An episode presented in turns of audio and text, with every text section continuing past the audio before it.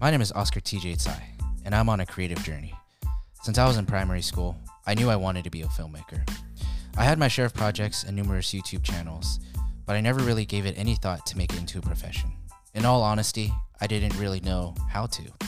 I figured I would enjoy the process and see where life would take me. Heck, maybe I would just find some sort of connection in college.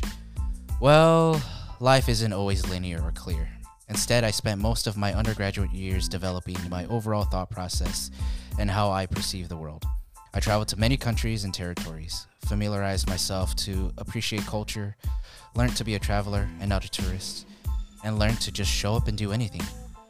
Now, I decided to go and take risks. What do I have to lose? All I need to do is just show up and create. Because there are so many projects I want to do, I decided to start with Nice, a podcast, purely for fun. I want to see where this step in my creative journey takes me. I want to talk about anything from travel experiences or embarrassing poop stories to discussing with guests about their own creative journey or embarrassing moments. So, come join me and my friends on this adventure. Nice.